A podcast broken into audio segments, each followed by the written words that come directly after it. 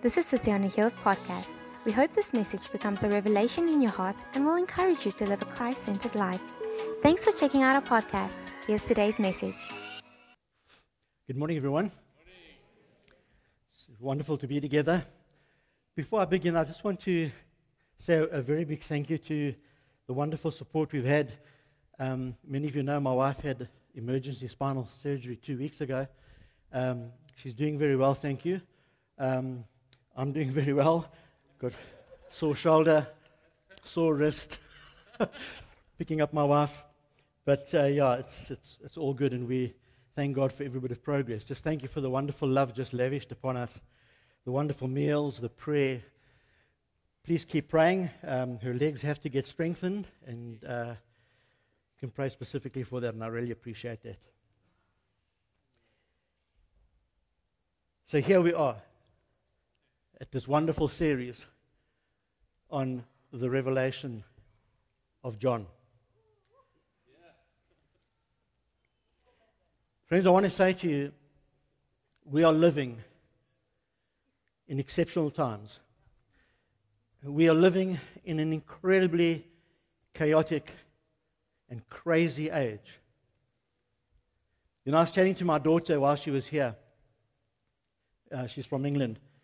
And just listening to how she's engaging her teenagers in a first world country and just some of the things they're facing. And I mean, I know our young people here are facing all sorts of crazy things that we never had to face. And it's a bit of a scary world with all that's going on. But, friends, the great encouragement is this that Jesus Christ is the same yesterday, today, and forever. And Revelation, there's a lot of mystery. But, friends, I want to encourage you. There's so much wonderful truth. And we're going to get into, get into the heart of, of the revelation and receive all the certainties that are contained in this amazing vision. And not get bent out of shape about the obscurities but to look at the certainties and draw from that and build our faith. So it's 90 AD, and John is on the Isle of Patmos because of his faith. The church in Asia Minor is under severe persecution under Nero and the Roman oppression. They are experiencing incredible hardship. And that's the setting of John's revelation. He says, I, John, your brother and partner in the tribulation and the kingdom and the patient endurance that are in Jesus, was on the island called Patmos on account of the word of God and the testimony of Jesus. I was in the Spirit on the Lord's day, and I heard behind me a voice like a trumpet saying, Write what you see in the in the book and send it to the seven churches to Ephesus and to Smyrna and to Pergamum and to Thyatira and to Sardis and to Philadelphia and to Laodicea. Then I turned to see the voice. Friends, isn't this an amazing little statement? I turned to see the voice, the Word, the living Word in flesh, risen, glorified, I turned to see the voice that was speaking to me. And on turning, I saw seven golden lampstands, and in the midst of the lampstands, one like a son of man, clothed with a, a long robe and with a golden sash around his chest. The hairs of his head were white like wool, like snow. His eyes were like a flame of fire. His feet were like burnished bronze refined in a furnace, and his voice like the roar of many waters. In his right hand he held seven stars. From his mouth came a sharp two edged sword, and his face was like the sun shining in full strength. When I saw him, I fell at his feet as though dead. But he laid his hand upon me, saying, Fear not. I am the first and the last. What an incredible encounter. Here's John on the Isle of Patmos being persecuted for his faith, and he receives this incredible revelation. And so, John is a pastor, and he has these churches in his heart, and so Revelation is very much a pastoral letter. Quite a hectic letter to get from your apostle. but you'll, you'll see as we journey through Revelation the heart of the pastor for his people. And he's wanting to bring encouragement, he's wanting to bring hope. And as a pastor, he gets this incredible prophetic word or words, incredible prophetic insight as to what is happening there, 90 AD, in Asia Minor, under Roman oppression. And that spilling out, which becomes a word for the church in the world, even for today. Much of what John hears is for them. We have to understand that. Much of what he hears is for them then. And that helps us in our interpretation and understanding. It's not all future. Much of what he's seen and hearing from God is what the people are going through already. Much of what he sees and hears has got an immediate application. The revelation is full of imagery, full of symbols. But listen carefully. The people to whom John is speaking, that's not foreign to them. They've been brought up with symbols and imagery. And so the revelation is filled with images and symbols from the Old Testament, lots of Old Testament language, and, and lots of phrases and pictures and images taken from Isaiah and Ezekiel and Daniel. And it all finds itself in this melting pot of John's revelation. And I like what Eugene Peterson says. He says, Isn't it amazing that God chooses to end the Bible with poetry? to end the Bible with poetry. You see, up to Revelation, we've got all we need for our salvation. Haven't we? You've only got to read Romans and you've got it all. You know who God is. You know what sin is. You know who the devil is. You know what faith is. You know what justification is. You know what sanctification is. You know what glorification is. And, and, and. We've got it. So, John is not setting out to teach us new things in our doctrine. He's coming with his powerful poetic imagery to, to, to try and bring us into an experience, to experience the might of God, to experience this incredible, risen, glorious Lord Jesus Christ. It's like the curtain has been lifted and we see heaven. It's like we get the privilege of being taken right into the throne room of God and we hear the Lord speaking. We are given flash pictures of His glory and of His power. And this is what Peterson says We do not have more information after we read a poem, we have more experience. We don't have more information, we have more experience. It's not an examination of what happens, but an, Im- an immersion of what happens, being placed into this incredible drama. If you're going to come to Revelation like an accountant, dan het jy groot probleme. Seriously, because that's the problem with so many people. They come at Revelation like they come to Romans. And you cannot do that. Because the revelation is a poetic, powerful drama of flash pictures of the magnificence of God, of the glory of Jesus, of the magnificence of heaven.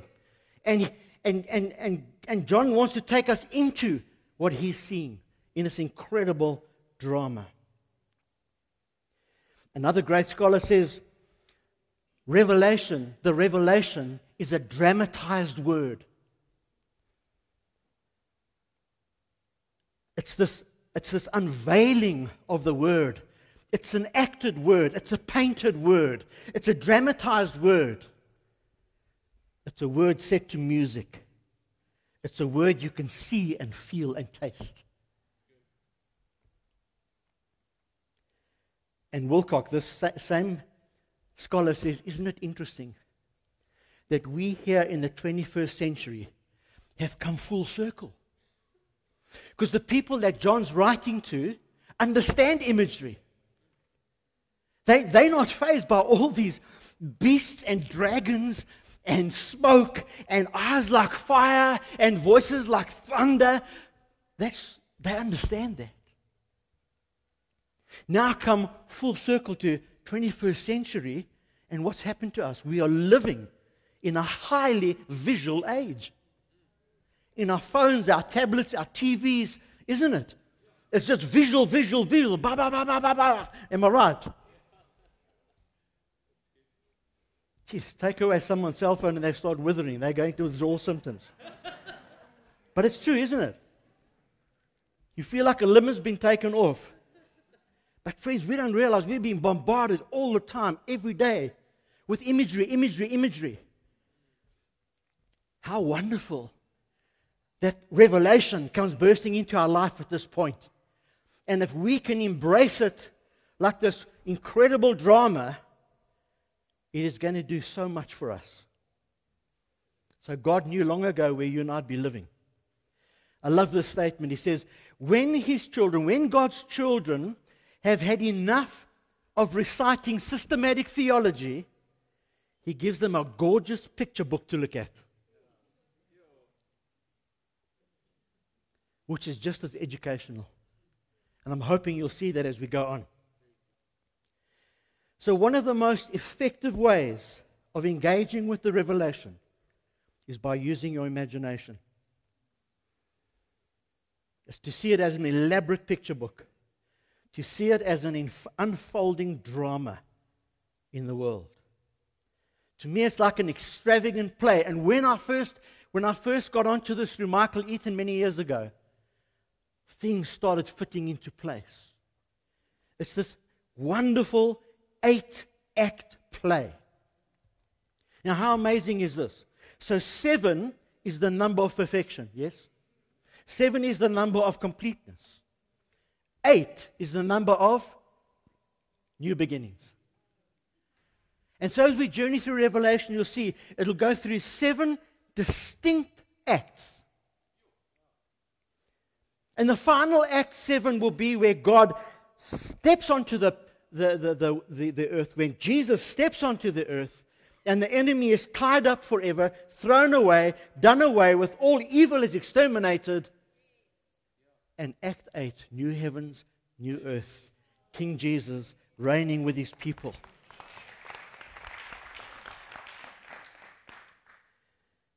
So we need to engage in the rich imagery and the special effects. I mean, we're living in, an age where people get Oscars for special effects. Am I right? So when we look at Lord of the Rings and movies like that, and we read Revelation, we said, ah, yes, yes, I'm getting it. So there are eight specific acts. I wonder what scene we're in now. I personally think we're in scene three, when the trumpets are sounding, the judgments of God are falling, and we'll get to that. That's personally where I, I think we're at. Revelation and, and, and, and John himself, it's like, it's like he's on the spiral staircase. You know what a spiral staircase is, eh? So stairs that go up a building and around and around and around. So you can stand on the top and look down to the bottom. If your mate's down on first floor and you're on tenth floor, you can catch connection. If you're on the bottom floor, you can look right up to the top floor. And that's what John goes through. He's in the spiral staircase. There are moments when he's looking up to heaven and a door opens in heaven and he's ushered into heaven and he sees what's happening in heaven. Other times he's taken up to heaven and he's looking down on the earth and seeing what's happening on the earth and how God sees what's happening on the earth. Now, here's the deal, and this is where so many people get unstuck. The revelation is not chronological. Met ander woorde, it's not in sequence. And that's where people come so unstuck. It's not chapter 1 to chapter 22, and that all happens like that. No, that's what's, that's what's so challenging about the revelation. That's the biggest challenge. You know, I was listening to a debate on my bike over the last week or so of several scholars, and John Piper was busy mediating the debate, quite heated at times, talking about the end times and the millennium and the pre-millennium and the mid and the post and all that stuff. And I thought, man, if these, if these scholars haven't got it, how do, uh, okay, like me, how do we get it? But like I say, we, we want to get into the heart of the revelation. We want to hear God. We want to see God. We want to feel God. We want to experience Jesus, this glorious, glorious, magnificent Lord. Here's a helpful way of understanding the revelation it's like a novel. You know that when you pick up a novel, there's going to be an, a beginning. The author is going to take you into the story, right? And you know, before you even read the book, there's going to be an ending. I mean, surely, if there wasn't going to be an ending, would you read it? I mean, imagine, imagine going through this wonderful novel and there's no last chapter. Well, that is a waste of time. You lay awake, awake all night thinking, and this guy and that guy and, and the criminal and the, the murderer and, and what happened to this guy? No, it'll drive you nuts. you know when you pick up a book, it's got a beginning, a middle, and an end. Revelation has a beginning, and it's got an end, and then it's got a middle. And if we could have that, that graphic up, great. So here's a very simplistic way of looking at it. The first five chapters is very straightforward, and we'll get into that next week, where, where Jesus is walking through the churches, the seven churches. So it's very clear, it's in that space of time. And you'll see at the other side, chapters 19 to 22, is where Jesus wraps up everything and he reigns as king. In the middle, there is a tremendous amount of stuff going on, and I call it the messy middle. And it's in this messy middle where you cannot put dates and times on. And scholars have been trying to do that for many years. And these guys have to quick, uh, keep altering their charts. Because what they, what they thought four years ago is no longer applicable, so they've got to change their charts. But it's this messy, it's this messy middle. It's all about seals and trumpets and Satan and beasts and dragons and bowls and Babylon. But, friends, it's, it's when we get into this messy middle that we hear God speaking so clearly. We, we see the Lord of glory taking action in the world. And we don't need dates and times. What we need is to, is to see the glorious Lord in charge of the universe.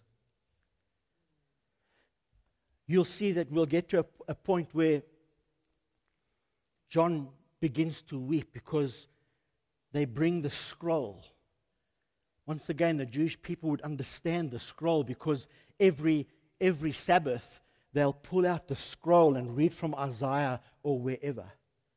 So they understood the scroll. And so Jesus has a, there's a scroll that's brought out. And John begins to weep because he says there's no one worthy to open the scroll. And the scroll he's talking about is the history of the world. And he weeps because he knows there's no one worthy to open the scroll.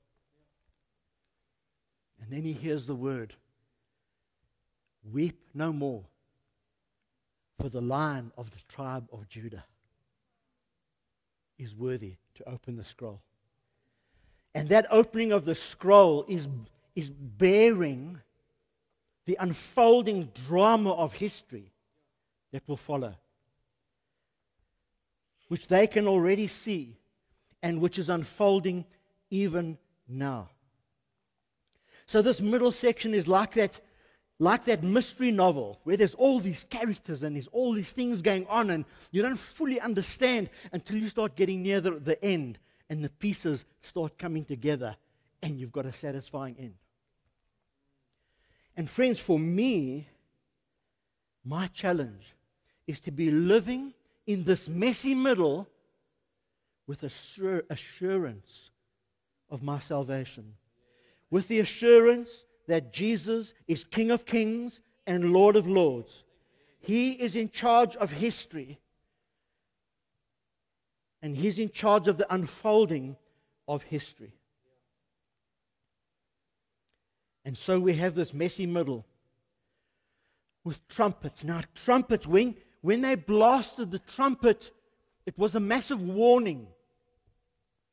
And so we enter the age of trumpets where it's a prophetic word that starts sounding out to the world. And we're going to look at that later on in, in the series.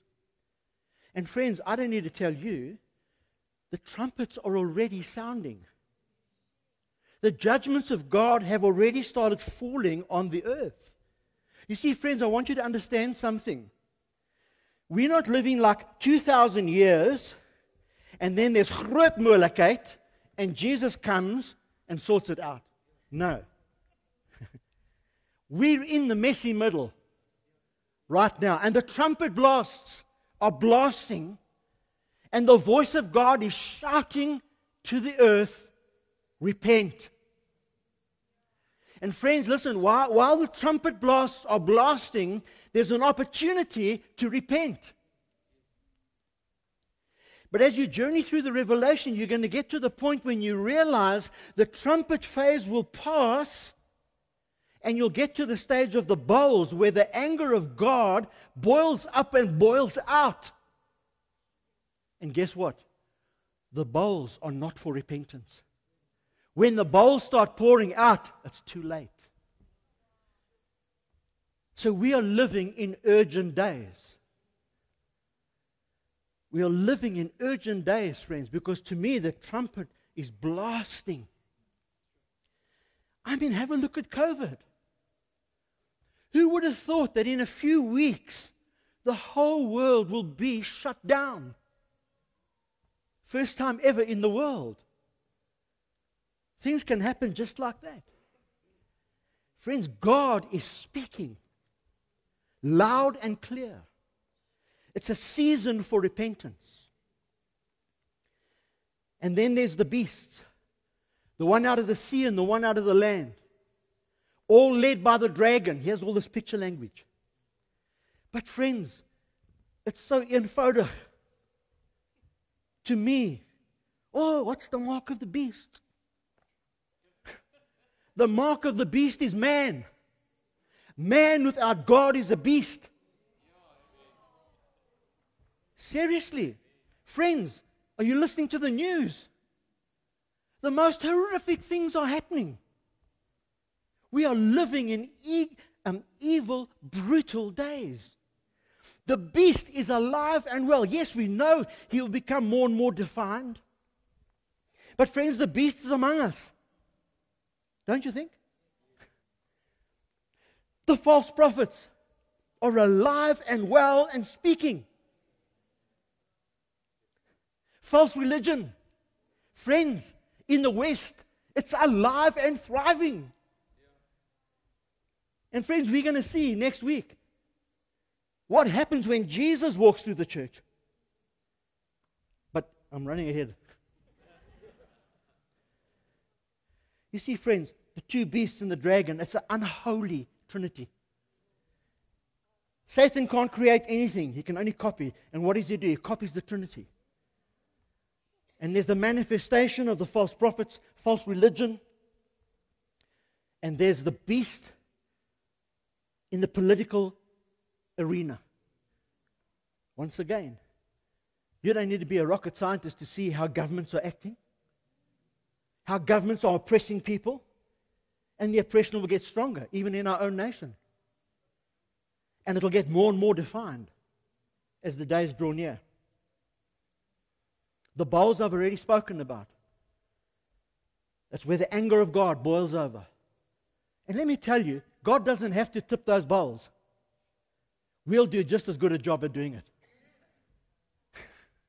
really. Say, oh, God's a God of judgment. Yes, He is, but guess what? We're going to tip those bowls.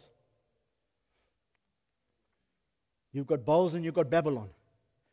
Friends, you and I are living in Babylon. Don't let anybody tell you that, yes, they're busy building, rebuilding Babylon. That's just garbage.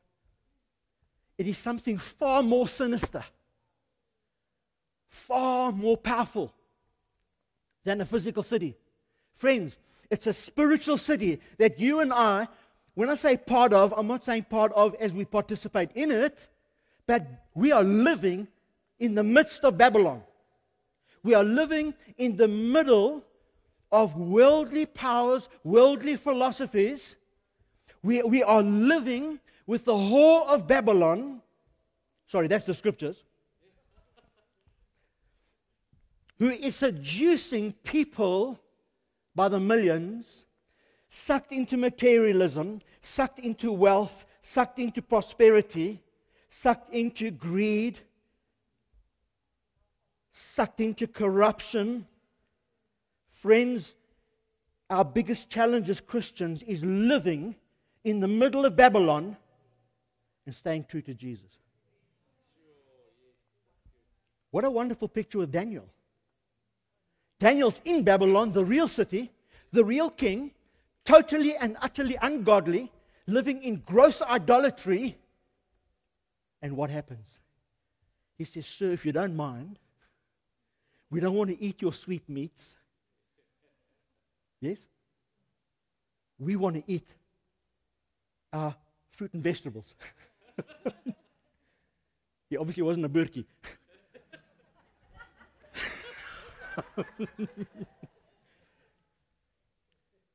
says, I want to serve the God of heaven. And friends, he's living in Babylon. You and I are living in Babylon. Most of you know it far better than me. Because me, I come to work at the office here. And we sing praises the whole day and we. no, actually, we don't. Normally we've got Letitia shouting at us and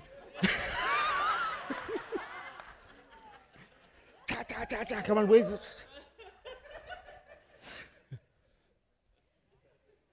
But you, you guys know much more than me what it is to be living in Babylon. Where people are cutting corners. Where people are manipulating and corrupting. And the seduction is powerful. And we've got all the social media to help us along. We're living in this global village, friends, where we are so, so connected that actually now there's an evil connotation to it. Because it's nice to be connected for the positives, but friends, we are connected for all the negatives. And it's, it's diabolical. So, Babylon, friends, is not down there, it's here. It's just going to get more and more defined.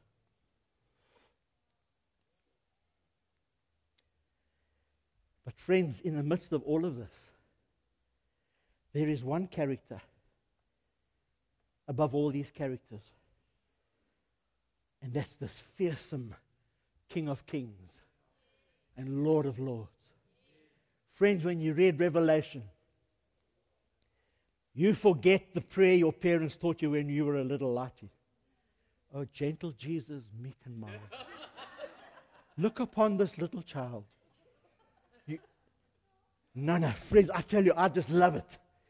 Jesus sets foot and comes out under the veil, and his voice is like thunder. It's like the sound of many waters. His eyes are like blazing fires. No wonder John fell dead at his feet. But no, just listen to this. John walked with Jesus, yes. He was taken to the Mount of Transfiguration, and Peter, James, and John saw Jesus in his future glory, shining in splendor, yes. Then John experienced Jesus, the living Lord, from the dead, resurrected, glorified body, spent six weeks with him, in and out and all over. But, friends, now, now what happens? Jesus is in his full glory. The thundering voice, the eyes like fire, hair like wool, full of wisdom. And he falls at his feet. Why? The veil has been taken away. Friends, that's what Revelation means apocalypse. The veil has been taken away. John gets the privilege of seeing Jesus in all his magnificent glory. You know, I was thinking, Paul, persecuting the church, no, no, no, no, going on, riding along the Damascus Road, he meets Jesus. Bow, off his horse, blinding light. And that's incredible. But when you come to John, this makes the Damascus Road look like a picnic. Isn't it? Friends, I want to encourage you that as we live in these dark days, this is the Jesus whom we worship. This is the one in whom Colossians says all things hold together. This is the mighty Lord Jesus Christ, who will one day, when he gets on his horse, every army will be flattened by the word of his mouth.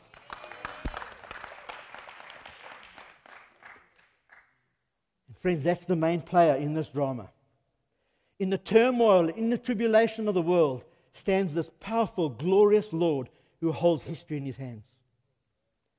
And so, friends, as I, as I start coming to a close, the messy middle tells us that the chaos will get worse. I'm not being negative, that's the truth. Satan will become more and more enraged. There will be greater demonic deception. It's here now, but it's going to get greater and greater. False prophets, Jesus told us all about that. Here's the bad news Christians will suffer more, and they are suffering already. Babylon will tighten its grip on the world. The beasts of false religion and demonically inspired governments will get stronger and stronger. But, but, Jesus reigns supreme. Revelation says that he holds the keys of life and death. He alone has history in his hand. And more and more, friends, our faith is going to be challenged to the nth degree. And many of you are going through that already. More and more, the world is going to oppose us. But the central message of the revelation is that God is faithful. He will sustain us through the challenges. Friends, if there's ever a time to know in whom you believe, it is today. Really. This is not the time for wishy washy Christianity. This is the time for robust faith, robust worship to the King of Kings and the Lord of Lords. This is the time to nail your colors to the flag. This is the time to be radical in your faith. Because we are going to get less and less cushy in our churches as the opposition arises. So as we journey through, through the revelation, may our eyes, Paul says, I pray that the eyes of your understanding will be open. That you'd have a spirit of wisdom and of revelation in the knowledge of Jesus. That more and more we will see the magnificence and the grandeur and the glory of this risen Christ who, who holds history in, his, in the palm of his hand. It's my prayer that as we journey through this, we will encounter this majestic King at an ever increasing level. I like what Eugene Peterson says. He says, We're not headed for a terminus. Now, the terminus is where the bus stops, it's the end of the line. And if you're still in the bus, well, you've missed a few, now you've got a problem. too many, there are too many terminus Christians. They're just waiting for this to end and say, okay, at the end of the line, now we go to heaven. No, no. We're in this journey, and instead of a, a terminus, there's a goal.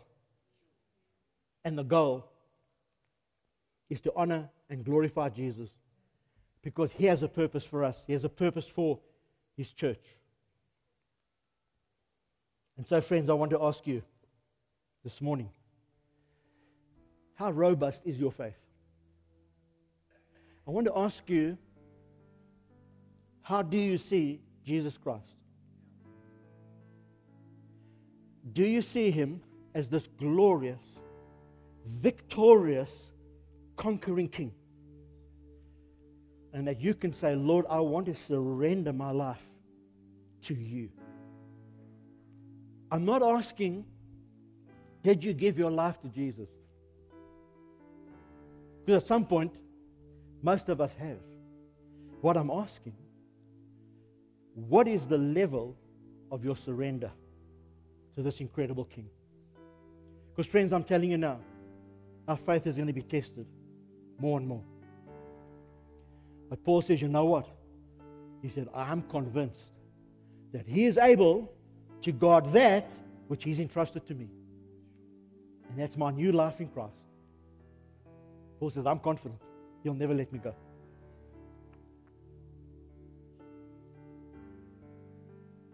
Let's pray together. Father, we want to thank you for your word. It is a sharp, two edged sword. It divides between spirit and soul, joint and marrow, discerning the intent of the heart. And so, Lord, we come before you this morning. Lord, would you open our eyes? Would you open the eyes of our understanding? Help us to see Jesus in all his glory and to break through the mess, Lord. Whether it's in relationships, whether it's challenges at work with your finances, with your children, with, with work itself, with your studies, with whatever. Would you break through all that, Lord? And may we see you King of Kings and Lord of Lords. That, like John, we'll just fall at our knees, Lord. I pray that there'd be a revelation of Christ for us, Lord. And that this will be an, an everyday surrender, Lord. Thanks for joining us for today's message. Don't forget to check out our website or visit City on a Hill International on Instagram or Facebook for our updates, celebration times, or ways you can get involved. We are also streaming our message on Facebook Live, so make sure you join us or share the post. Thanks again for checking out our podcast. We'll see you soon.